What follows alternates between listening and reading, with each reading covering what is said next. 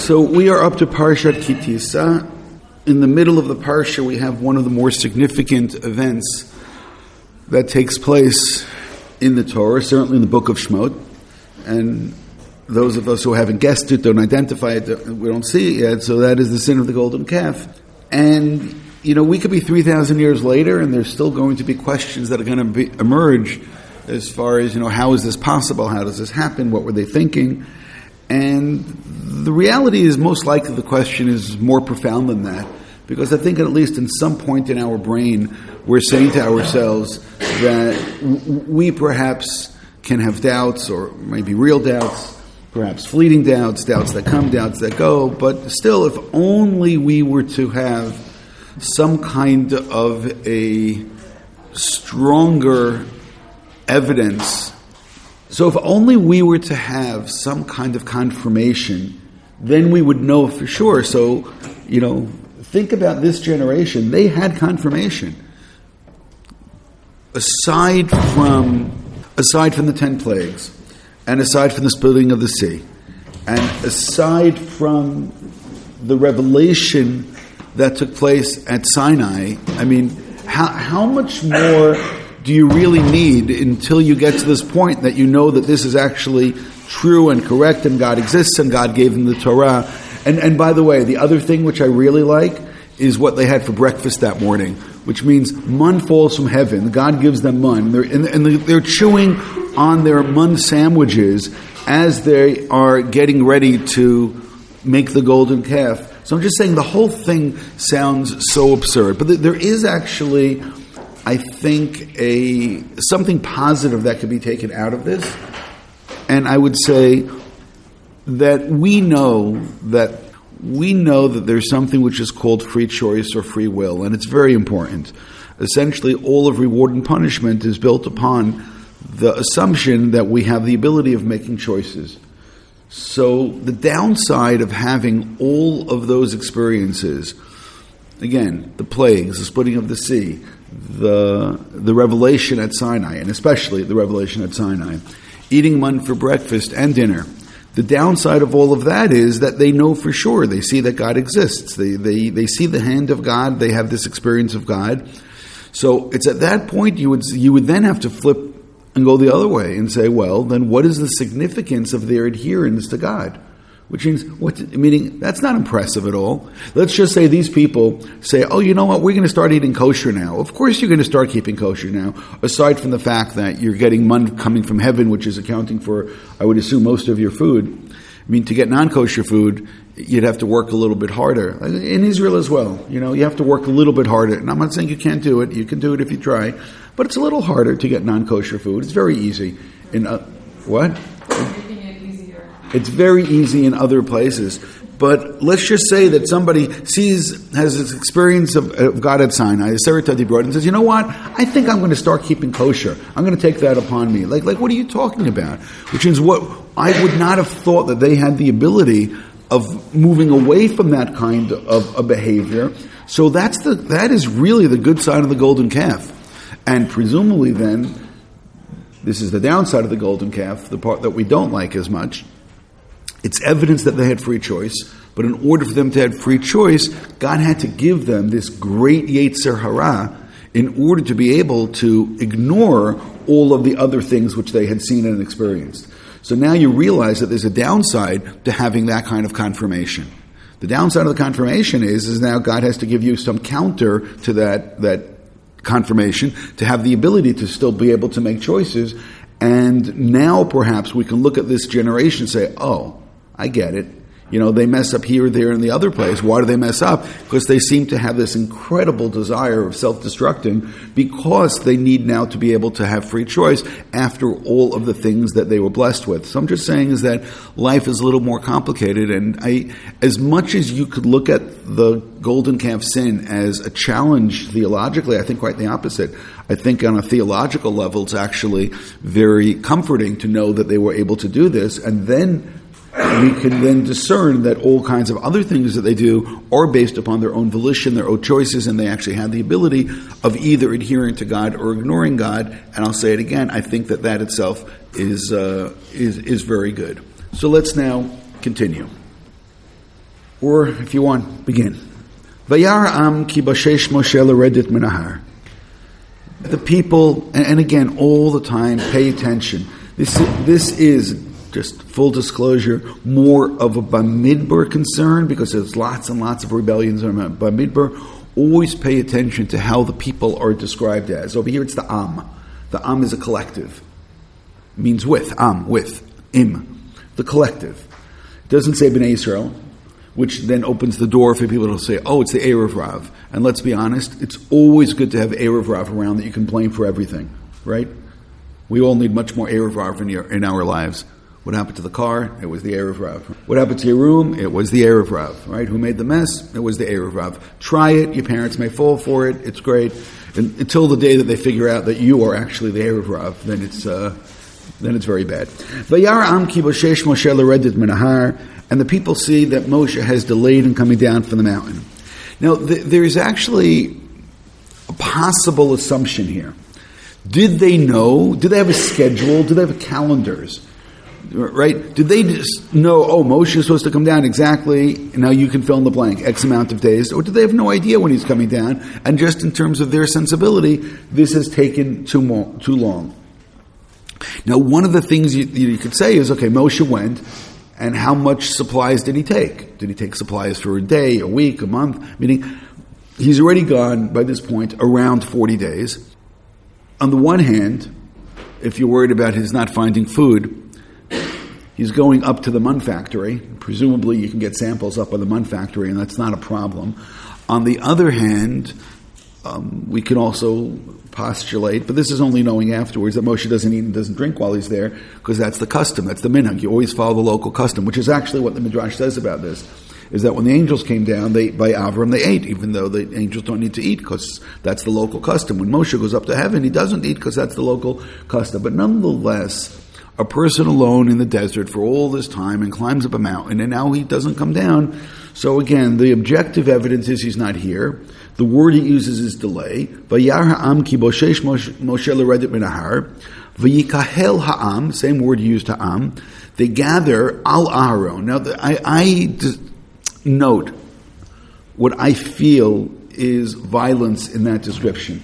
Vaya, again, vayikahal ha'am al Aharon the people gather upon Aharon, and it, it, just sounds, again, a little violent the way that it's described, because it sounds like intimidation, it sounds like they're standing on top of his head. Ha'am al Aharon, vayomu elav, and they said to him, which is also interesting because what they could have said is, what should we do? They could have asked a question. Okay, we're, fe- we're feeling very alone. We're feeling very afraid. We're feel- feeling very isolated. We're feeling very vulnerable. All of those things are, are, are, fair to say, but instead, going together with the act of violence, Vayikahel Ha'am al Aharon, Vayomu they say to him, Kum, which is great. They're giving Aaron orders now. And if you don't remember, back in chapter 24, towards the end, God says, maybe I have it a little low, low down here, God, God says to the people that if you have any issues, then go and speak to Aharon and Hur and you know let them work out your issues. Over here, rather, they, they come to Aaron. Hur becomes a mystery, and they say as follows: love, kum, get up, aselanu Elohim. They don't even say please, which is not nice at all. One of the sins of the golden calf, therefore, is that they didn't say please. Asher yelchu lefanenu, who will go in front of us. Kizem Moshe ha'ish, because the man Moshe asher lanu meretz Mitzrayim lo yadanu mehayalo. Because the man Moshe took us out of Egypt, we don't know what happened to him. So, so let's break it down. Let, us break down the pasuk, and, and all of that was this long run-on sentence of pasuk aleph. The people see that Moshe has delayed in coming down. The people gather on Moshe and they say to him, "Get up, kum, asay lenu Elohim, make for us a god, Asher Fanenu, that will go in front of us. So that's interesting because you presumably need God for all kinds of things. And for all the things that they need God for, they are saying one that can go in front of us, which sounds like a leader. They need a leader. They need something that's going to, which by the way, Asher Fanenu, you can have all kinds of other things that can go in front of you. You, you can also have a tour guide who can lead the way, be the first one, you know, to point the, the way. So it's really interesting what they say. They say, make for us a God that will go in front of us. Why? Kizeh Moshe Ha'ish, and I hope that you can't miss that word Ha'ish, that Moshe the man, there is this emphasis on the man, so therefore make for us a God because the man is missing. So right then I'm going to pause again and ask another question. Is this really ultimately a rebellion against Moshe, or is this ultimately a rebellion against God? Which means what is the sin of the golden calf? And, and by the way, if you start looking in the Rishonim, you'll find those who will go one way, those who will go the other way. If you need names attached to this, the Ibn Ezra and the Kuzari, who very much want to minimize the sin, so they claim that this was only an attempt to replace Moshe, much less an, an attempt to replace God. But there's still an interesting turn of phrase, because on the one hand, they knock Moshe down by, by emphasizing Ha'ish Moshe. And, and again, I, w- I want to pause, that's really interesting, that we seem to never have gone over to that place where we turn Moshe into something more than a person. And there could have been every reason to do this. And we all know that there are religions that can turn their prophets into something more than just a prophet. But we never, we never went there. And over here, quite the opposite. Part of the sin is that they are emphasizing the man Moshe. I'll, I'll tell you as an aside something which I had heard, actually, something I read in an article years and years ago. There was a psychiatrist who worked in this psychiatric hospital in Jerusalem so I presume all of you at some point have heard of something which is called Jerusalem syndrome, where people come to Jerusalem and go crazy. Right? You don't have to go to yeshiva or seminary to do this. You can just uh, be a visitor and people go crazy. But the various Jews that go crazy, and this guy said this is like across the board. The Jews have Jerusalem syndrome and then they think that they're the Messiah, the Mashiach. Christians or non-Jews who come to Jerusalem and have get Jerusalem syndrome, they think they're God. So even a crazy Jew knows he's not God. I mean, I think that's great. There's, there's a limit to our insanity. We, we, we go crazy, so we think we're Mashiach. But we, we, we don't go that far into thinking that we're God. So over here as well, that you have this, this attack against Moshe, and then you have this diminishing Moshe. Moshe Ha'ish. When you say Moshe Ha'ish, then what are you saying? You're saying like Moshe is Ish. Now, but now here's the problem. If Moshe is just an Ish, why not replace Moshe with another Ish or Isha? For our feminist friends over here, let's just replace him. So by saying that, let's make for us a God for Moshe the man, so that seems to be, again, it's hard to move away from this. That seems to be an attack against monotheism. The monotheism is very frustrating, right? We believe in one God that we can't see, we can't feel, we can't touch, we can't embrace, we can't bribe. Wouldn't it be better to have something which is much more tangible, something that we can somehow relate to in a way which is much more real? But, but it's interesting. Let's replace Moshe with a God, because, but now add the other thing, because on the one hand they diminished Moshe, Moshe Ha'ish, Asher Lanu Meretz Mitzrayim, and they just gave Moshe the credit for taking us out of Egypt. I mean, didn't they read the Haggadah? Lo yodei malach, lo yodei saraf, right? Elo kodesh baruch hu b'fodu v'atzmo hutziotan Mitzrayim. Right? I guess they haven't celebrated Pesach yet. It's, and that's one of the things that we emphasize. And, and, by the way, I'll tell you a secret about that phrase. That phrase isn't true if you look at the entire process of the plagues. It is true regarding the tenth plague. Tenth plague we didn't do, Moshe didn't do, Aaron didn't do. The tenth plague God did, and it was the tenth plague that took us out of Egypt, and that was the Makat Bechorot. So therefore, the line is true, but it, but we, I think in our minds sometimes we we think in the whole Pesach story there's no one else. Of course, there's somebody. There's Moshe from the very beginning, and then there's Moshe and there's Aaron, and they are involved in all kinds of things, namely the Makot. But when you get to the tenth Makkah, the one which Paro actually gives in on, so that was no, no messenger, no emissary. God Himself did that. But it's interesting that they say Kizeh Moshe Ha'ish. So on the one hand, diminishing him, right? He's just a man compared to this God they want. Asher lanu me'eretz Mitzrayim, that took us out of Egypt. Lo yadanu me'ayalo.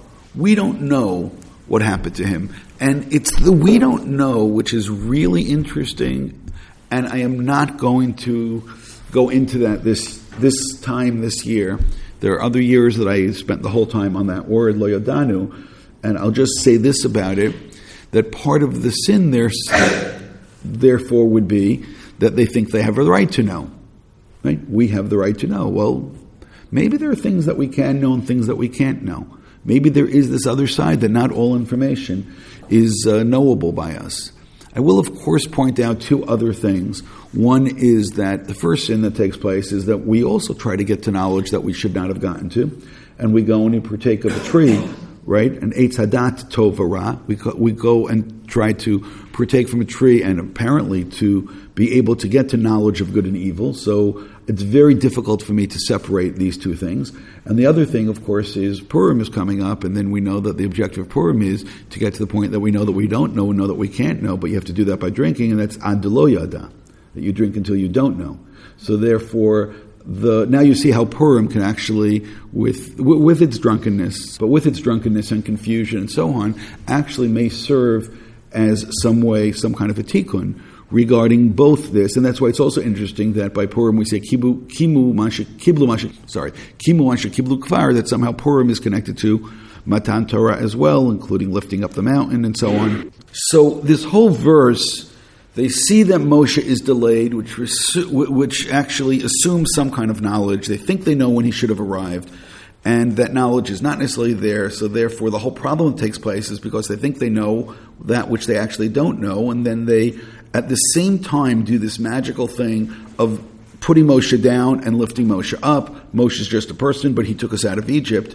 Um, I mean, do you remember Anochi? Like it's one of the Ten Commandments. What does it say in Anochi? Like I am God who took you out of Egypt. So don't they know the Ten Commandments? Which goes back to my point that these people heard God speak the Ten Commandments at Sinai. So therefore, they should know this, and look at that. They have the ability of ignoring the very things. And what's the second commandment? Don't make any graven images. So what do they do? Real quick, what do they do?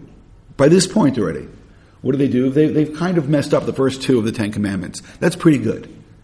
That's not, that's not bad for one verse. And uh, I'm not sure if you, right, already have messed up two of them, but we have a little while to come back to. But Yomer Leim Aaron. Now, Aaron, again, in my mind, there is this mob coming at you. It's very bad when mobs come at you. We, none of us like this. Yes? Vayomer Alehem Aaron. And Aaron says to them. Now, I want you all to appreciate how brilliant this is, what Aaron says.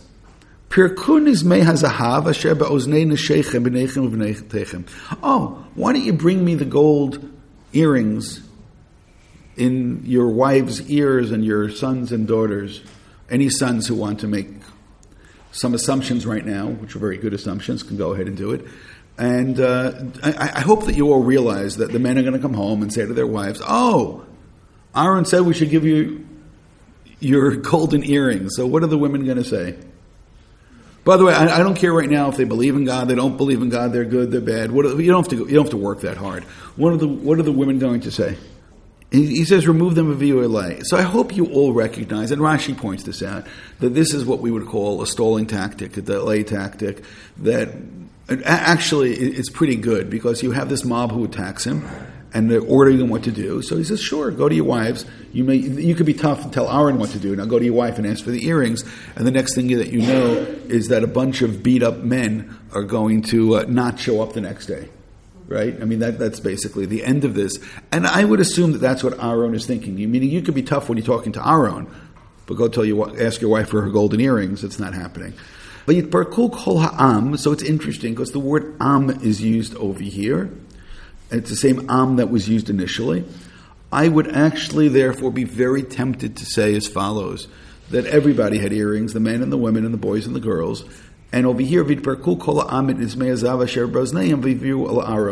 I would say that they all brought all of their gold, and whether the wives were involved or not, or the women were involved or not, I, am going to leave that open right now. I, I, think that some of you know that there are midrashic approaches that say that the women were not involved. I, I do want to embrace that um, approach And if you're telling me, hold it, but it's easier to say everybody call Ha'am. Yeah, but it's also the same Am which we had seen previously. Vayar Ha'am kibo shesh Moshe, and it's Vayikahel Ha'am al Aaron. And therefore, I'd be very tempted to say that the people ended up saying that the only way to give gold is to give all their own gold, and they do that. But Yikach mi Adam, pasuk dalid, he takes it from their hands. V'yatzar oto bacheret, v'ya'asehu egel masecha. So the word v'ya'asehu is interesting in terms of the dikduk. You can go and ask your uh, Ulpan teachers what the word v'ya'asehu means, who did this. Vayomru, and they say, Ela Elohecha Yisrael, Asher Halucha Me'eretz Mitzrayim. Here is your God, Israel, who took you out of the land of Egypt. And I hope that you recognize, I hope that you realize the absurdity of what we just now read. On the one hand, on the one hand, they say Moshe who took us out of Egypt. Now they make a golden calf and they point to the golden calf and said, "Oh, this is the God that took us out of Egypt." So, how in the world could a rational person say this? So, my quick answer to that is I have no idea. My, my, my, more involved answer is that obviously things are a little bit deeper than we see, but it really is disturbing because there, there seems to be not only embracing idolatry, but embracing idolatry to a level that they're ascribing to this idol that they just now made and saying, oh, this is what took us out of Egypt. So you kind of wonder how in the world they can possibly have said, have said this. Yeah. I, I accept every word that you said, and there still must be more to it in terms of their own. Again, if you were to tell me that in Egypt they worship calves and calves, you know, so that, again, we're missing something. And I agree. Not only are they not used to God, they're probably much more used to things like this. And therefore, it's very easy for them to go and to embrace this and say, oh, this took us out of Egypt. Okay? That, that's right, right. Yes. But this doesn't necessarily take us to that next space of how they can say this right now. Okay, look, I'll help you. I don't want to help you. I, I, I didn't want to do this at all. The Ramban goes in the direction of saying is that they had an epiphany at the sea where they saw the Merkava and one of the faces of the Merkava is a, ca- is a cow. And the leg that, that, that Yechezkel sees by the Merkava is the leg of a calf. So it could be that they had some kind of a mystical vision when they looked up during the splitting of the sea and they see something which in their minds is like a calf, which means that there is something there in their minds, which of course then moves our problem. Why would God have done this to them and given them this ability to move in that direction? Anyway, let's just continue a little bit more. We only have two more verses in the sin. Vayar ha'am, and the people see, Pasuk Hey. Vayar Aharon, and Aaron sees what now has happened, which means now the people are ascribing these powers to this calf. Vayiven Mizbeach Lefanav, and he builds Meaning, this is part of what was Aaron's sin along the way here. One is he tells them to bring their wives gold, right? And then, as far as who did what, "Vayatzar oto b'cheret vayaseu egel masecha," is a very interesting turn of phrase as far as who actually who actually made that golden calf. And I think it's worthwhile discussing, but I'm not interested today. Rather, what Aaron does when he sees now what's going on, that they have ascribed these powers to this calf, Vayar Aaron, Vayivan Mizbeach. Now that's something Aaron does. You can't move away from that. Vayivan Mizbeach Lefanav. He builds a Mizbeach, but he does something else also. What does he say? Vayikra Aaron. Aaron calls out and declares, Vayomar, Chag Hashem Machar. It will be a celebration, a holiday for God tomorrow. Now he did two things that are interesting. One thing that he did is that he again did his second delay tactic. So essentially, Aaron does two delays along the way, which means that Aaron essentially knows that Moshe is coming and knows that we have to kill some time, and therefore bring me all the jewelry. And subsequently, okay, he builds him his bayach tomorrow, which means this is important, this is significant. We have to get ready. We got to get up in the morning. You got to put on your Yom Tov clothing, and you, and so on. That this is going to be. But the other thing is that he says, which actually will tell you 100% where Aaron is in all of this what do they say from the beginning? I Aselanu Elohim. What do they say afterwards? Elo Elohechi Yisrael. What does Aaron say? Chag Hashem Machar. And Hashem is already different. Hashem is not is not uh, Elohim. Hashem is Yud Ke Vav Ke. That is a statement of this of this God that you can't see, you can't feel, you can't touch. It's a God who transcends, God who's outside of time, space, and matter. So therefore, Aaron shifts it and talks about the God who is the God that he believes in, and he says it will be a celebration for God tomorrow. By the way, the next day when they when Moshe comes back, according to tradition, was which day? It was the seventeenth day of, of Tammuz. Seventeenth day of Tammuz for us is a fast day. One of the things, one of the things it says in the Navi Zechariah is that the fast of the fourth and the fifth and the, and the seventh and the tenth, so the fast of the fourth is Tammuz, will become days of celebration. So therefore, Aaron saying that it will be Chag the question is, is this Machar literally tomorrow, or is this Machar going to be far in the future? But again, there is this interesting knowledge on Aaron's part. No, we will serve, we will serve God tomorrow. And now all the people channel their Avraham Avinu, and they get up early in the morning. alot, and they bring burnt offerings. shlamim, and they bring peace offerings. Vayeshev ha'am le'echol, and the people then sit down to eat. Vishatu, and they drink. V'kamu l'tzachek, and they make merry. Kamu l'tzachek. Rashi is going to tell us that Kamul Tzachek is Gilui Arayot, that some kind of an orgy breaks out at the foot of the mountain. They're eating and they're drinking. And there is another backstory that the Gemara tells us, which if you're already going to make it bad, so let's add on to it. In, in source number two, Anochi Hashem Elokecha, the Ten Commandments, I am the Lord God, Asher Tzticha Me'er Tzrayim, Rami Beit Avadim, Lo Yalacha Elohim Acherim Al Panai, Lotas et pesel, and right. So they yes, they just now broke the first two commandments. So again, I hope that you see that really clearly because it's it's hard to move away from that. The Gemara in Sanhedrin in source four says. Upligad Rabbi Tanchum Bar Chanilai, the Amar Rabbi Tanchum Bar Chanilai, lo nemer koze ela keneged masa egel, shenemar, vayar Aaron vayiven mizbeach lafanav, mara'ah. Does Aaron see? So what does he see? So as I was translating it, what did I say? He sees that they declare that this is the God that took us out of Egypt.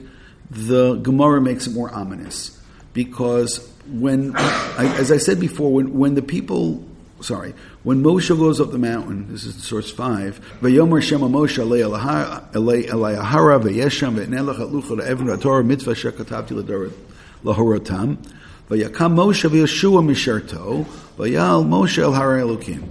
And he said to the elders, Shvu lanu, shvu lanu bazeh, adasher nashuv aleichem, wait here till we till come back. Aaron and Chur are here. Whoever has any issues should approach them. So let's just remember for a second, we actually have four people who were named. Who are the four people?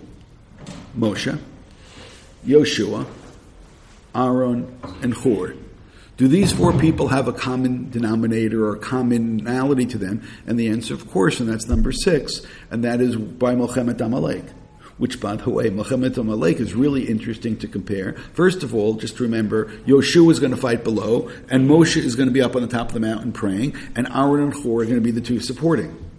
Who Hur is, hold on to this for a second, because it's going to get more interesting. But one of the things that Moshe then says, ויבוא עמלק להילחם עם ישראל ברפידים, ויאמר משה אל יהושע בחר לנו אנשים בצא לכם בעמלק, מחר אנוכי ניצב על ראש הגבעה. The truth is, the people were acting very much in an Amalek kind of way, or in an Esav kind of way. Esav is somebody who always needed immediate gratification. Esav is willing to sell his future for a bowl of chillin today which means Esav is a really interesting, or Uncle Esav, as the case may be, is really interesting because the way that we always deal with Esav and Amalek and, and all, all the time is by delaying gratification because it drives him crazy. Machar, tomorrow. Amalek's wanting to fight, so I'll fight with you tomorrow. So it's really interesting that Aaron goes back to this episode, right? But, but there's somebody missing which is Moshe and Yeshua are up. Moshe's all at the mountain. Yeshua accompanied him part of the way. Aaron is the one below who they're attacking. So where's Hur? Which actually becomes really the question because Moshe said, if you have a problem, go go to Aaron and Hur, and they'll take care of it. But but before that, one more thing. Moshe obviously is from Shevet Levi, and therefore his brother Aaron is from Shevet Levi. Yes, Yehoshua comes from Yosef, and Yosef has this ability of being the ones to fight against Amalek. generally Esav, Amalek. And Hur, he's our last one. What tribe is Hur from? So that's interesting. Hur is from Yehuda. Hur actually has a really famous grandson who was already mentioned in, in the parsha, and that is Betzalel. Betzalel ben Uri ben Hur, the Mate Yehuda. So I don't know if you realize this, that the guy who's building the Mishkan is Hur's grandson, which all of this is taking us to an interesting place that we still need to contend with. And so what happens to Hur? So that lacuna, which means essentially Moshe says, Aaron Hur in charge, and we never hear from Hur again. We hear about Hur during the war against Amalek, and he's there. Moshe's now you can you can go any way you want. Moshe's right hand man or Moshe's left hand man. Can we go a little bit deeper right now? His grandson is going to build a Beit HaMikdash. So therefore, and he's from Yehuda. So therefore, what is Hor a prototype, and why is he there? So essentially, that's really the issue. If you remember back in Bereshit, the very, very end of Bereshit, Parshat Vayechi, there we had that Yaakov coronated one of the tribes and says that, that you will be the people, the, the people, the Malchut will come from you. Miyudo mechokek miben raglav ad sheyavo shelo v'lo yukatamim. That Yaakov says kingship will come from the tri- tribe of Yehuda, which essentially means that you have Moshe Rabbeinu, the Navi of all the Naviim, who's up on the top of the mountain. His right and left hand man is the man who will be the Kohen Gadol, right, Aaron on one side, and on the other side is the man who will be king, and that's Hor, which means Hor is the future king. What do you call? Okay, David Amelech comes from Yehuda. What is who, who's David's son? Shlomo. What does Shlomo's son do? He builds the Beit Hamikdash. So who is who is Hor? He is this parallel to David Hamelech, and just like David's son or Ben David will build the Beit Hamikdash, here you have the grandson of Hor is building the Mishkan in Betzalel. So I'm just saying, just look at this larger picture which is taking place. And all of this now goes back. So what happens to Hor? And that's what the Gemara tries to answer. The Gemara again, source number four, it says, Vayar Aaron v'yiven mizbeach lefanav. Aaron sees and he builds a mizbeach mara'ah. What is it that he had seen? Amar Rabbi Binyamin Bar Yefet, Amar Rabbi Elazar, Ra'ah Hor shezavuach lefanav. He saw Hor, the word Zavuach is, is actually really strong. The word Zavuach is he sees Hor who was slaughtered in front of him. They, they, they, they shechted him. Zavuach means they shechted him, they slaughtered him. Later on, one of the things that will bring about the Churban, the Beit HaMikdash, is the murder of a prophet called Zechariah. Zechariah warned them that if they don't change their ways, then the Beit HaMikdash will be destroyed. And uh, what did they do? They killed him in the Beit HaMikdash. The prototype for this problem is actually the murder of, of Hor. Lefanav. So essentially, what happened here? The people come to Hor and they say, Make for us a God, Moshe's not here. And what does Hor say? Hor says, Over my dead body. What do they say? Sure, no problem. And what happens? They kill Hor. So, so just realize now, they killed a man who's a prophet. We'll see more of that, in a second. They killed a man who's Moshe's right hand man. They, they killed the man who should be king or would be king, was supposed to be king. They killed the prototype of Malchut Beit David, which never gets off on a start, because what happens when a leader tells you something you don't want to hear, then you just replace the leader and saying, instead of saying to yourselves, well, maybe, just maybe, perhaps it's possible that he knows what he's talking about. Hor says no. And then, again, this is what Aaron sees. Amar, now Aaron says, hashta, if I don't listen to them, avdu li to avdu b'chor. They will do to me what they did to bi, and the verse will be fulfilled, fulfilled. And notice, this is a verse from Eicha, which refers to the murder of Zechariah. I yahareg b'mikdash Hashem kohen v'navi that you murdered in the temple a Kohen and a Navi. And over here, essentially, the Kohen and the Navi is Aaron is the Kohen and the Navi is Hur. And if, and if I reject, they will have fulfilled this verse in Eicha. And we all know how Eicha works out, not in, not in a wonderful way. V'lo havaya lohu takanta la'olam. And they will never be able to be for, forgiven. Mutav, it's better to la'avdu la'egla, it's better to serve a calf, efshar havile takanta b'tshuva, which means essentially, according to the Gemara, Aaron does an equation, better than them murdering me as well and murdering all their leaders, it is better for me to make this calf, because you can get forgiven for making golden calves, but killing a prophet and killing a Kohen is something which is completely horrific. So, you know, we're up to right now, we, we have our own, again, clearly, clearly, I don't have to force this, clearly in delay tactic, and we have a dead Hor by the way, now, now, now, if you follow, according to Rashi, what sins are they guilty of? They're guilty of idolatry, murder, and sexual sins, which means that's, that's, a, that's the trifecta. That's pretty good for the, for the golden calf, according to Chazal, encapsulate all three major sins right there, foot of the mountain at Sinai. Remember I told you that we need to see, we need to be happy because they have free will? Damn, do they have free will? This is great because they can do every single indiscretion imaginable, and all of this is happening right here by the, by the foot of the mountain. So again, this is so great that the people have free will, and some of you are going to think that I'm being facetious, and, and perhaps I am, but um, th- th- this is, again, all extremely troubling. Seven, I gave you a bunch of Rashis about the confusion and the Satan, and again, it all comes back to this point of the free will. Rashi points out that the right here on top of the pasuk bet that when he asks for the jewelry, Shemi Takev, he was looking for you know delaying things, and Vayivan Mizbeach Lidchotam, again, he's trying to delay them. So this, what I said before about the delay tactic, Rashi is clearly going in that direction um, he built Chag LaHashem, Batuach Shavo Moshe. Again, he's just pushing them off, and eventually they come Litzachek, Yesh B'mashma Zed, Gilui Arayot. So therefore, and Rashi points out, Ushvichet Amim, Afken Neherag Chur. So the guilty of idolatry, sexual sins, murder, right? The Holy Trinity. They got them all. Good. Chapter 106 in Tehillim is a good chapter. When I say it's a good chapter, it's a good chapter to know. It's not one of these chapters of Tehillim that people are going to read when somebody is sick because it's too long. But it's a really interesting chapter because it tells over the story of what took place in the desert. Over here it says, V'yikan'u Moshe b'machaneh, la'aron kadosh Hashem.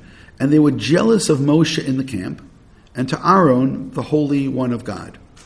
Tiftach eretz v'tivla datan, v'tichas aladat aviram. And then, the, and then the earth opened up and swallowed datan, and it swallowed the community of Aviram. Now, th- that, if we don't recognize, that's Parshat Korach, Datan Aviram, and Korach. So it's interesting that that all is mentioned right here.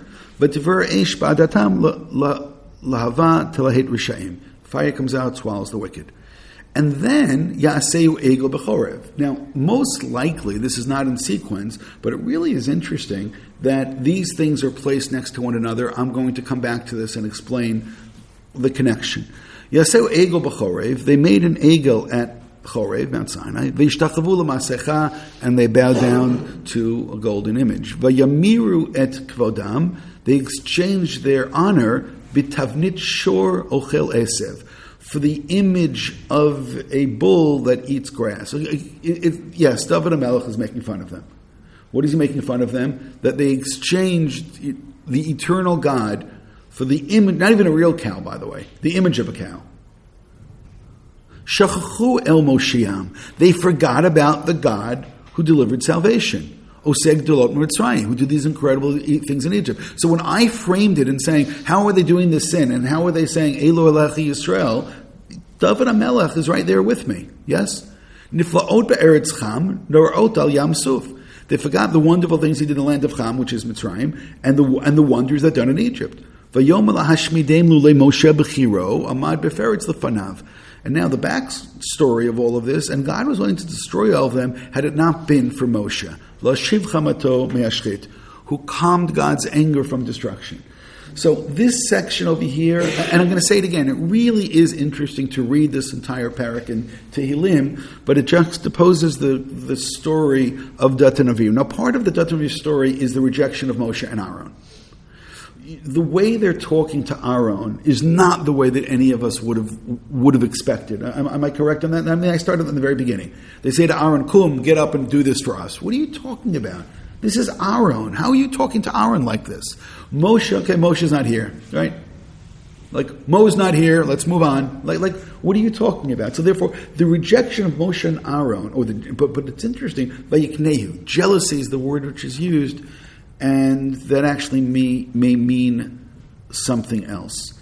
Now, when I started and I said that they diminished Moshe, Moshe is just a guy. The Gemara is going to take this so much further and so much more crazy that essentially we're not going to know what to do with ourselves. I'm, just saying, it's at this point we say, okay, there's, no, there's nothing left to say because this is just too crazy.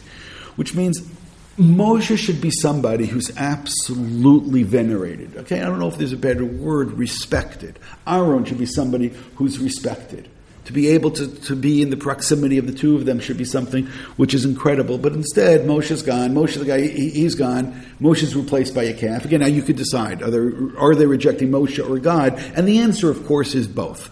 They rejected Moshe and they pushed him aside. Now, it's interesting that they use the word jealousy. Now, jealousy is what you go back to the Dathan Aviram story. So essentially, what David HaMelech is telling us is that the story of Dathan Aviram, which is, is jealousy of Moshe, there is an element of all of that over here as well. And I'm going to say something which will sound absurd, so give me a second. Um, why don't they like Moshe? What's the answer? Because he's too Jewish. This is, a, this is like Sorry. This is classic anti Semitism. Why don't they like the Jews? Because we're Jewish. Why don't they like Moshe? Because he's Jewish. Now, I'm, I, am i am going somewhere with all of this. What did Jews do for the world? Well, essentially, if you take if you had a pagan world, pagan world was great. Yes, a lot of you go to college next year, you'll experience the pagan world. It is a wonderful place.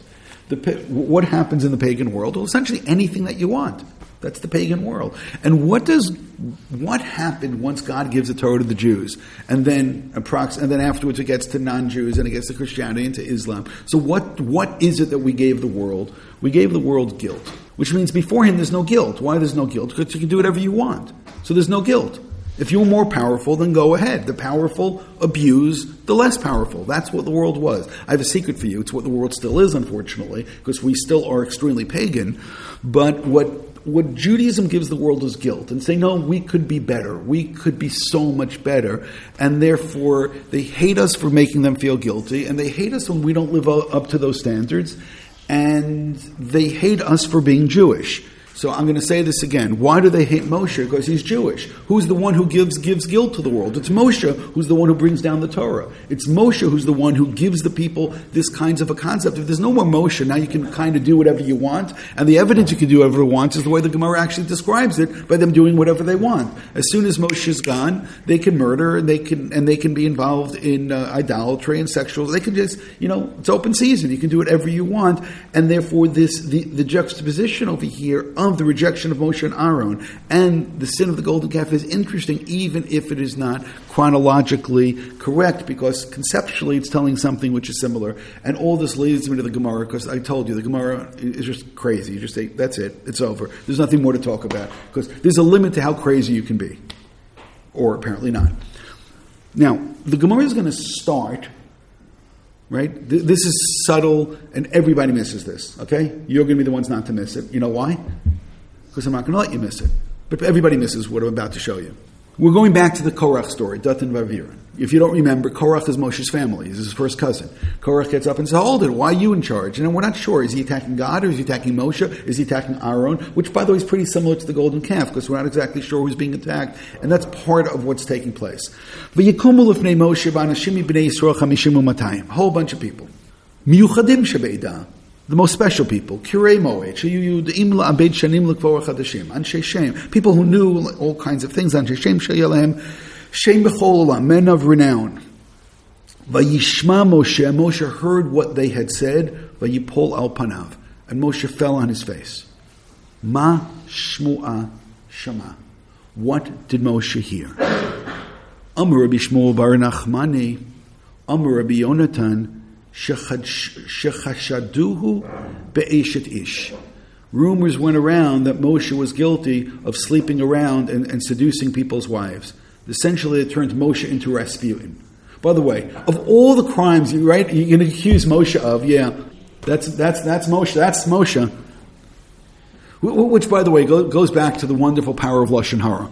The crazier it is, the better off you are saying it, because you want to destroy somebody's reputation, you can do anything. But by the way, do, do you realize how great this is? It's only great, I mean, because it's so bad. It is so bad that they're walking around saying, "Oh yeah, Moshe, Moshe, yeah, he's he's guilty of uh, of fornication with everybody and anyone, and so on and so forth." And w- which means Moshe Ha'ish. I want to go back a second. Moshe Ha'ish. Yeah, he's just a guy full of lust and so on and so forth. Even though I'm going to say it again, this is a different story. You'll see now. Shenemar, as it says.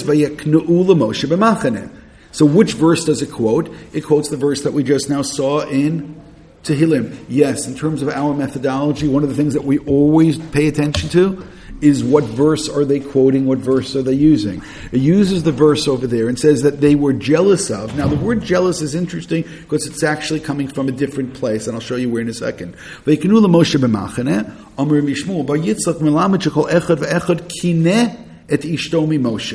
That every single one warned their wives to stay away from that Moshe character because I don't trust Moshe.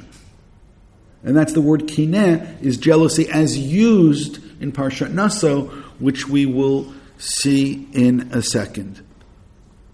And then it says, Shenemar, as it says, Umoshe ohel v'natalo michutz. Moshe therefore took his tent and moved out of the community. Now, any of you remember that verse about Moshe moving away? Moshe took his tent and he moved away from the rest of the Jewish people. Yeah. Look where it is. Shmot Perik Gimel. Where's Shmot Perik Lamed Gimel? So I'll give you a hint. Where were we when we started today? We were in Shmot Lamed Bet. Which means the story of Moshe moving out of the community is Perik Lamed Gimel. Why does Moshe move away? Because all of the husbands are telling or, or saying, "Oh, we don't, we, we don't trust our wives with Moshe because Moshe is this evil man." So again, that story is in source number ten. I'm, I'm, not going to read much more of it. Just it's there. The Datan Avir and Korach story is here, obviously in Parsha Korach, Perak Ted Zayin. Prior to this, in source 11, which is Parsha Naso, is it talks about a person who has jealousy. When a person has this crazy demonic jealousy, what do you do? And this is actually the portion of Sota. So now, I know that this is coming out of nowhere, but what's important for me right now is for you to know, know why we did go here. First of all, we had a pasuk in, we had a verse in Tehillim and the verse in Tehillim used this idea that they were jealous of Moshe, and that's the Datan Aviram story. Second, what happened is the Gemara uses that jealous of Moshe story in order to say, oh yeah, all the husbands were, were they, they had this crazy Ruach Kin'ah, and they warned their wives not to be near Moshe. And then what does it say? Then Moshe lifts up his tents and moves out of town. Moshe moves away because he doesn't want to break, you know, this sense. He doesn't want to ruin all the marriages of all the people, so he just picks up and moves away. So there's a couple of things that I want you to note. One is, again, this is sota. Sota doesn't mean a woman is guilty of anything. What does a sota mean? A sota means that a husband has crazy jealousy, and now we have to somehow deal with that. So what is it that you do? So one is, I'm not going to go through the whole thing. One of them is that you, you bring an offering which is made out of barley, which is really interesting. It's the Minchat Kinaot, Minchat Zikaron Maskeret Avon. Um, V'lakach HaKohen, Pasuk Yud Zayin, Mayim Kedoshim, Bichli Chares, Umin ha'afar asher bekarka ha'mishmon, yikach HaKohen v'natan alamayim. You take the, you take from the, the dirt on the floor of the, of the Beit HaMikdash or the Mishkan, and you put it with the water, and then v'mida kohen et isha lefnei Hashem, upara et rosha isha, and you uncover the woman's hair. And this is this this mincha, this offering of knaot, offering of barley. By the way, there is only one other offering that deals with barley, and that is going to be the korban omer, which is actually during the fifty days between Pesach and Shavuot, which means between which may be more connected to here than I'm letting on, but just leave that for now because that's not our interest. Let's instead go to Vihishkati Ishat, right? It's Me'amarim or You give her to drink from this, and if she, and if, if she's innocent, then nothing happens in that proof, which means the default is that she's fine.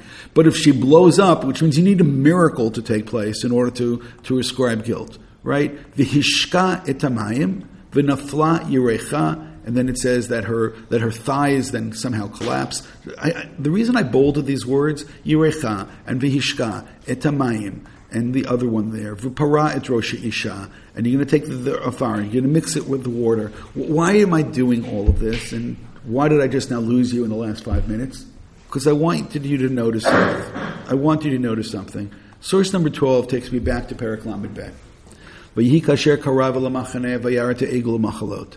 When Moshe comes down, he sees them celebrating, right? And he sees the, the dancing and the. It's a party. It's a rave. You know, people having a good time. By the way, here comes Moshe, ruins the good time. It's not nice. V'yichar af Moshe, v'yishalech miadav et luchot, v'yishaber oto tachat ahar. And Moshe takes the luchot and he throws them down and he breaks them by the foot of the mountain. V'yikachat ha'egel asher asu, and he takes this golden calf, Vayisrof ba'esh, vayitchan ad dak, and he makes it into into when it, it's so thin. Vayizer al pnei hamayim, vayashk et bnei Yisrael. And then he puts it with water and he makes them drink it. I hope you realize that these were all the same words that were used in terms of the sota process which taking which had just now taken place. I'll explain more in a second. Moshe goes and he asks Aaron what took place, and Aaron tells him the story. And then look at Pasuk Kafeh, look at the word which is used. Vayar Moshe ta'am ki paruahu, ki paru aharon. Same word used as uncovering the hair. By the way, uncovering means make the hair wild. That's what technically actually means. So he says, these people were wild. They were in a frenzy. These people were crazy. So it's really interesting that the woman who is suspected of acting in a wild, frenzied way, you uncover her hair and you make it wild and frenzied. And over here, in the whole story of the Egel, you have the same description which is taking place. Moshe then calls Kol Levi, by the way, presumably including his cousin Korach, and then he says, "Vayomer lem simu et charbo al yirecho." Go and take the, the sword from your thigh or pull out the sword and go around killing all the people that were guilty. Now, I've said enough about this. I don't want to go into more details about this, but I do want to say as follows there is a correlation between cheating on God and cheating on one spouse. Now, I didn't say what you think I just now said. I didn't say that everybody who sins against God automatically means that they sin on their spouse. I said there's a correlation. Where do I see the correlation? In a really surprising place. It's based on source 14 and 15. 14 won't do anything for you. It's, um, it's, it's a verse in Shir Hashirim. Shnei shadayach kishnei afarim to omed tzivya, haroim bashoshanim. This actually is the is the verse that in the ArtScroll translation they translate it figuratively, not literally, and people make fun of them. But it talks about the the lover and his beloved, and it describes her in a way that would not work in most yeshivas today. And it talks about her breasts, shnei shadayach, and so on. Rashi says, "Oh, shnei shadayach." On the one hand, it's the two things that give us sustenance. That's Moshe and Aaron. And you're going to say, "What? Like Moshe and Aaron? Where did that come from?" By the way, it gets better. Rashi then quotes a wonderful midrash, and he tells us that the Ten Commandments are like two breasts. And what he's saying is to imagine that the Ten Commandments are what give us sustenance. But then he quotes this teaching that if you, and, and again, I'm not going to do it all for you now, but he goes, if you really want to understand the depth, you take the first five and you take the second five and read them across. So the first one is Anochi, I'm God who took of it, right? And the, and the sixth one is, and the sixth one is not to murder. So why shouldn't you murder? What does it say back in Bereishit Perik Vav? It says Shofech Adam Ba'Adam Shofech, right? Damo Yishafech. Why? Kibitz Elokim. Asat Adam. That why should we not murder? Because man's in the image of God. I am God, don't murder. I am God, don't murder. Actually, you read them across and they're connected. People are in the image of God. All of humanity is in the image of God, and therefore murdering is wrong. But again, how did this just now happen? Because I read them across. What's the second one? Not to serve other gods, not to make graven images. And what happens in the your cross? You read not to commit adultery. So therefore, cheating on that's what I said before that there's a correlation between cheating on God and cheating on one's spouse, and those happen when you read them across. So there's a lot more you can say about this, but what I'm really getting at is that there apparently is this is not midrashic what I'm telling you right now, but I didn't explain it enough yet. There's a really interesting subtext of the whole Egel story, which is within the story of cheating. Sota is staring at us. By the way, it's quite the opposite. It's as if you would then say that the practice of Sota, of taking from the, you take from the text and then you turn it into the kind of, sorry, and, and you dust, and you take from the dust to earth, and you take the water and you put it together, and she drinks it. All of that sounds like it's borrowed from what happens right after, from the golden calf scenario and including the language kiparua, the people are wild, and make her hair wild. I'm just saying linguistically, and the thigh was in both of those stories, and it could be if I'd spent a little more time or actually used AI, I would find more of them, but this is just for my looking myself and, and, and noticing all of these connections. It's very clear to me that it's connected, but now I wanted to go back because there's, there's three parts to this. There is the story of the Sota, there is the golden calf, but there was also the Datan and Aviram story, right? So we just have all, all three of those things. And first, let's now go to Moshe leaving, taking his tent outside. And that's source 13. Perik Lamed Gimel. Umoshi yikach et ha'oel v'natal mechutz l'machane herchek min ha'machane v'karel lo There's no Mishkan yet. Moshe has a place of meeting. And anybody who had questions,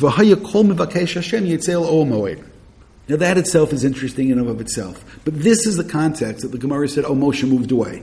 He moved away after the golden calf. He didn't like this neighborhood anymore. Jews, hard to live with them. What, what did the Gemara say was the subtext? Oh, because they all accuse Moshe of cheating. So now you realize that cheating. By the way, what's the perfect thing to do? That these people are just now guilty of cheating on God. Now you accuse Moshe of cheating on, on in terms of adultery. So what's the so what's the you don't understand the correlation yet? What's the, it has to be right here because this is when Moshe moves. But, but hold it, he heard it over there. Why are they bringing this first? What's the connection? So I'll show you exactly what the connection is, and that's where it gets scary. Okay? We didn't get scary yet. So Moshe moves away, but there's a couple other things here that we need to pay attention to. Pasuk Tet, Vayakiv Moshe ha'ola yerid amud hanan v'amad petach ha'ol v'diber Moshe v'ra'a kol ha'am et amud hanan omad petach ha'ol v'kam kol ha'am v'ishtachavu ish petach ha'olo. People all looking, right, at Moshe as Moshe goes by. Is there anything else about that? Vabitu acharei Moshe, right? They look, but we'll come to more about this in a second. V'daber Hashem Moshe panim al panim. And, God spoke to Moshe, which is Mo, Ha'ish Moshe, yeah, Ha'ish Moshe, who God speaks to directly. And it's during this whole section that we're going to find that Moshe is going to be praying more and asking for more, and God is going to reveal himself. And at the end, it will say, You can see my back, you can't see my face. And, and Moshe is apparently on a much higher level than the people understand, but they just say Ha'ish Moshe. Okay, I'm, I'm just saying this whole chapter 33 is a lot more interesting. Moshe's away, the people can only glance at Moshe from the back, and and Moshe glances at God. So there's a really interesting parallel then, which is taking place. So let's now just add in a couple of things, and then I think I will be able to make sense of this. And I want to answer Orly's question. Um, one, there is also, you know, just like in our story, there was a missing guy. Hor goes missing. Where's Hor? In the story of Datan Aviram, there's a guy who goes missing. Again, really interesting parallel. Who goes missing? On. If you look in the very beginning, source 10, V'yikach Korach ben Yitzhar ben Kahat ben Levi v'Datan Aviram ben Eliav v'On ben Pelach ben Ruvain. On never is mentioned again. Datan Aviram and Korach all mentioned, and what happens to them? On disappeared. So what in the world happened to On? And it's at this point then you'll realize again that, that there is I talked about Holy Trinity, now there's a trinity of texts with all come together from different parts. So we will move to source number sixteen. Va'on ben Pelet. Whatever happened to him? Why is he called On? Lamenikor On Shekol Ba'aninut. He spent the rest of his life in mourning. Ben Pelet. Pelet is from the word plaot. Ben Shenasu Bo Plaot. Incredible miracles, wonders happened for, to him. Amar Rav, Rav said, On ben Pelet ishto hitzelto, his wife saved him. By the way, it's really interesting because Rav himself, now is not the time, but Rav himself had a difficult marriage. So, but he says, oh, his wife saved him. But Amrle, she said to him, Ma lach bahade plukte.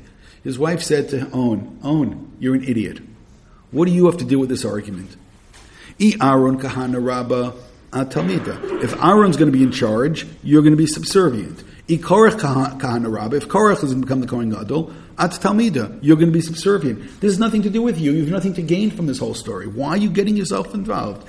Imri, Imrala, Yadana Kula Kanishta Kadisha. She says, I know everyone's holy. Dichtivki Kola Eda Kulam Kadoshim. Everyone's holy. Everyone stood at Sinai. Ma avadet, what did she do? How did she solve the problem? Ashkite chamra va'arvite. Va'agnite ba'arsa. She gave him to drink, and she put him to bed. Right? A very good wife. She got him drunk, and she put him in bed. Adahachi v'hachi avle'inu. Hainu dechtiv chachmat nashim banta beta. A wise woman builds her home. Zoe still shall own. Vivolet biyodea taresu. And a stupid woman, and so on. Just one second. I skipped. Sorry, I skipped.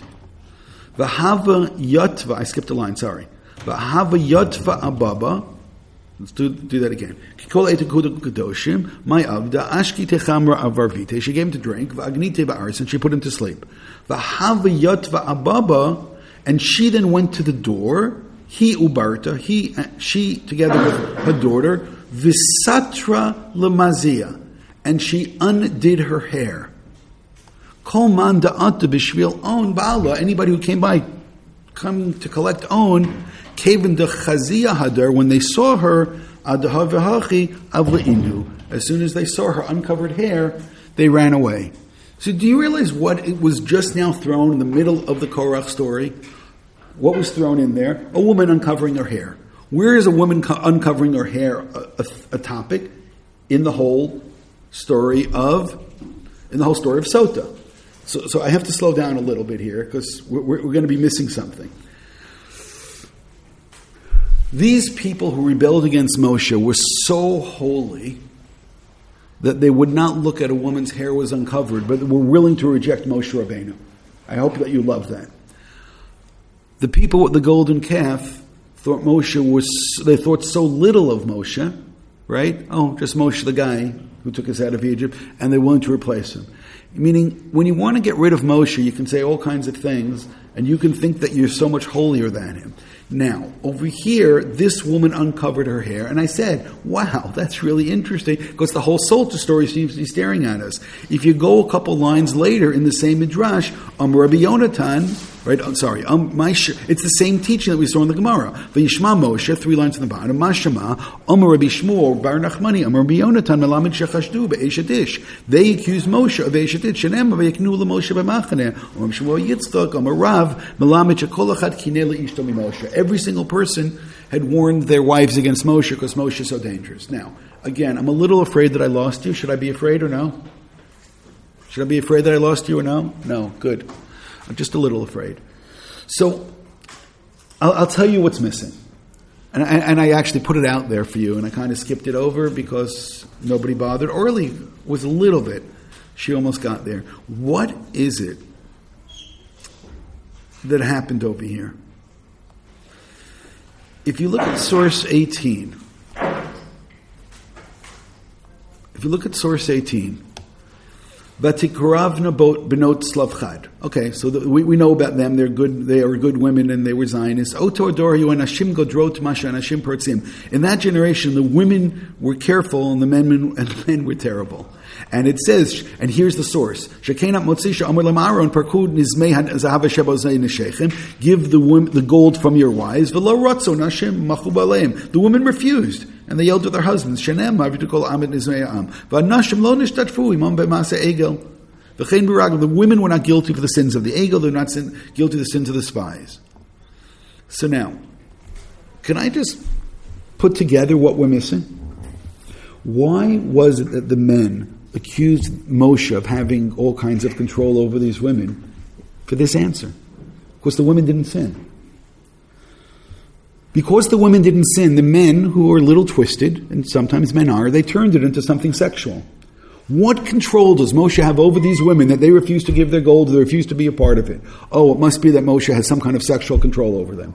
So the next thing, so instead of saying the obvious, and the obvious is they stood by Har Sinai and they accepted the word of God and they accepted the Torah and they accepted that there's one God and then, and you don't worship other things. Instead, what did they do? They turned this into something which was evil and something which is sordid, and the fact the woman didn't sin is really suspicious. So, but by the way, do you notice how great this is? Because we keep coming back to the same point. They can't accept the holiness of Moshe. They'd rather take a golden calf. They can't accept that their wives are holy, so they'd rather accuse them of having some kind of, of an affair. They're, again, analogous. They are cheating on God, so therefore other people must be cheating as well, and therefore all vows are of no value. And who's the guy to blame for all of our problems? The Jew, right? The Jew. And who's the best Jew to blame? Moshe, because Moshe is the best Jew that there is. Which means this, this really is anti-Semitism, which is being played out, and is the best anti-Semitism. Because who's doing it? The Jews are doing it, and they're accusing the Jew Moshe, who's the holiest person, of every single sin. And I just want to now go to the end of the parsha, because I love the end of the parsha. And now we're in Parak Lamed Dalid, right? We went from Lamed Bet to Lamed Gimel, and now we're at Lamed Dalid. And it says, and after 40, this is when Moshe goes up the second time, and he gets forgiveness, and he brings down the new Luchot. Moshe's there for 40 days and 40 nights. Lechem v'mayim. And Moshe is able to get from God to give us a new, new luchot, even though the first ones are broken. And the, and the, broken ones are very important because sometimes that's who we connect to. We connect to broken luchot, right? I mean, sometimes there's something very broken, and Moshe gets new ones. Moshe mehar Sinai shlocho deidut biyad Moshe brudato menahar uMoshe lo yada ki karan or panav. And Moshe doesn't know that he has a glow about him. So I want to stress something because this is a visual interpretation, which I imagine, and I, I, think this is absolutely 100% correct. Can you imagine this is a spring day? This all happens in the spring, early summer, late spring, and they build a golden calf. And the morning comes and the sun rises, and the sun is shining off of that golden calf. And the golden calf now is so bright you can't even look at it because the sun is hitting the calf. So now Moshe comes down from the mountain, and what happens? Now, Moshe, they can't look at him because Moshe is too bright. And by the way, there is a Rashi, I didn't bring this, I should have. There is a Rashi, I think it's in Safanya or something like that, like the last place you're looking for a Rashi, that says that Moshe's glow is he, Karan Or, is that he looks like the sun. Uh, you, you, know, like the thing about Michelangelo that Moshe has horns. He actually says, "Yeah, Moshe has horns," but it's karnayim horns as, as not as horns, but as rays. There are rays of light coming after Moshe because Moshe is so bright. And really, what I'm asking you then to do is what I think is obvious, is to create a visual connection between Moshe and the golden calf. They get rid of Moshe because Moshe is just Moshe, and the golden calf, look at the golden calf, look at it shine in that morning light, and the golden calf is so holy, and now the golden calf is gone. They were forced to drink the remains of the golden calf the golden calf has, you know, completely disappeared, and the whole process of any time somebody's going to be suspicious of a wife, I'm saying that's what's so interesting, that that is all going to be based off of the golden calf, because that's what the Gemara did. The Gemara took that into, they can cheat in terms of that relationship with God, and there is this correlation between cheating on God and cheating, and cheating on a spouse, and it takes it to that place, and now Moshe comes down, and Moshe glows. And what happens? And now Moshe, who the whole story begins, oh, he's just Mo, right? Just Moshe. Moshe, just that guy, Moshe Ish. And now they're afraid to come near him. And then at the very end of the story, Moshe has to put this mask upon him. Again, getting back to Purim again. Uro Moshe ki karan or Moshe. Vishiv Moshe to Masrael Panav ad Bola very love. And Moshe had to keep this on because Moshe was too holy. So therefore the whole thing begins with Moshe just being Moshe Ish, and the story ends, which they're realizing how holy Moshe is. It begins with this calf which glistens in, in, in, in the sun, and now Moshe, they realize has this glow about him. So again, I can't help make that comparison between the golden calf and Moshe, and therefore they essentially incredibly underestimated Moshe's holiness they thought Moshe is just another guy. Not only that, they turned Moshe into somebody which is wicked, which is really a wonderful example of projection, is that whatever sins they're guilty of, rejecting God, now again breaking their vows of Anochi and so on, and now they're assuming that other people broke vows.